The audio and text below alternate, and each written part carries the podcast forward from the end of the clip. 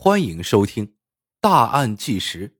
女孩命丧粪坑，口插木棍，牙被打掉，十六年后凶手现形。一个十岁的女孩被人发现在邻居家屋外猪圈的废水池内，打捞上来时，人已经没有呼吸了。令人不解的是，小女孩的嘴里插着一根红色的木棍。但是因为小女孩生有残疾，走路容易摔倒，所以当时女孩的家人并没有多想，认为是小女孩靠近废水池时不慎跌入其中淹死的。于是家人便办起了丧事，但是却有村民提醒女孩的父母，这孩子死得蹊跷。这起案件发生在湖北省某市一个东沟的地方，死者名叫小英，那年十岁。二零零四年三月十四日被村民在猪圈外的废水池内发现。因为有村民提醒小英的父母，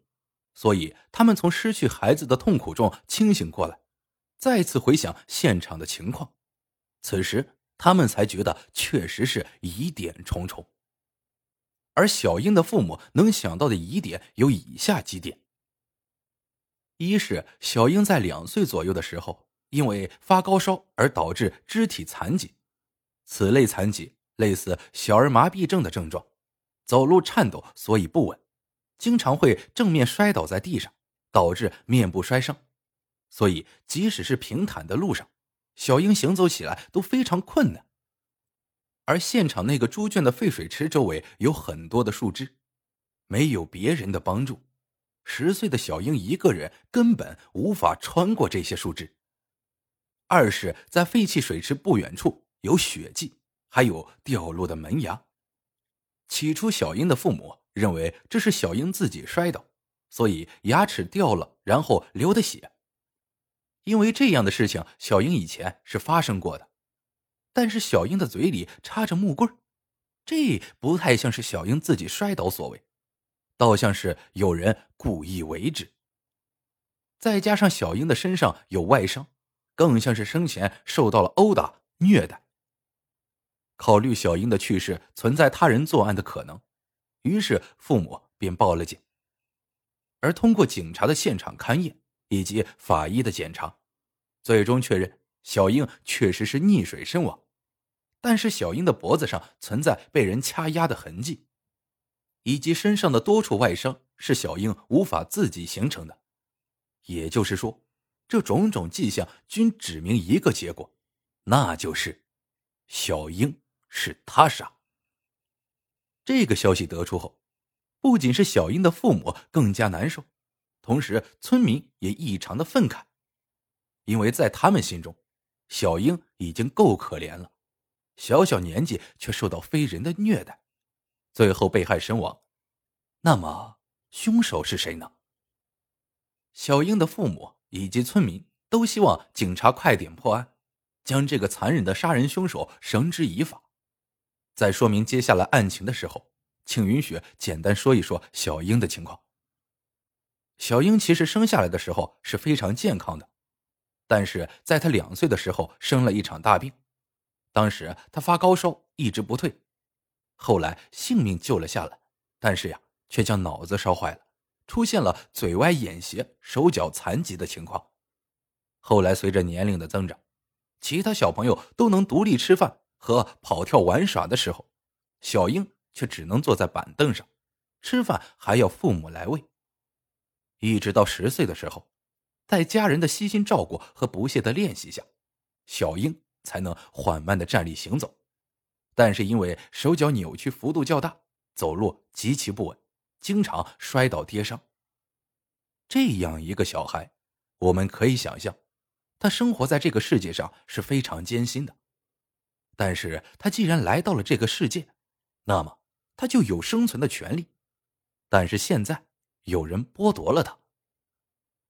案发那天二零零四年三月十四日下午，小英的父母在外务农，当时小英与弟弟还有村子的小朋友们在一起玩耍。因为小英行动不便，所以不久后其他的小伙伴都跑得没影了。此后大家便再也没有看到小英，直到大人们发现小英在猪圈的废水池里。所以小英应该是在这段时间才遇到坏人，然后被害的。确定小英是被害以后，当地公安机关立即开展侦查。经过走访，因为案发时间段是在下午，而在这个季节，村子里边的成年人基本上都是在外面干着农活，村子里只有孩子，而孩子们也讲不清楚到底发生了什么事，也没有人看到有谁害了小英。只不过警察最终还是找到一位目击者，并说当天下午四点左右，看到小英跟在孩子们后边往猪圈方向走去。小英是在当天下午五点左右发现的，所以当时基本上可以确定小英是在下午四点到下午五点这个时间段遇害的。一个小时的时间，小英遭受了残忍的虐待，并且还在白天，而且就在村民聚集的村庄内。警察也想尽快找到凶手，还小英一个公道。小英的妈妈提及小英的死十分的难受，她说就是家里的一只鸡一只鸭也是一只一只喂大的，她将小英养大也特别的不容易。警察在现场发现，案发的猪圈虽然被村民居住的房屋围着，但是进猪圈只有一条小路，比较偏僻，所以在猪圈内作案时，如果没有人恰好进入猪圈的话，基本上没有被发现的可能性。而这一点也恰恰向民警提示了一个重要的线索，那就是熟人作案的可能性非常大。因为这个人对村子的环境熟悉，所以才会选择这个隐蔽的地方作案。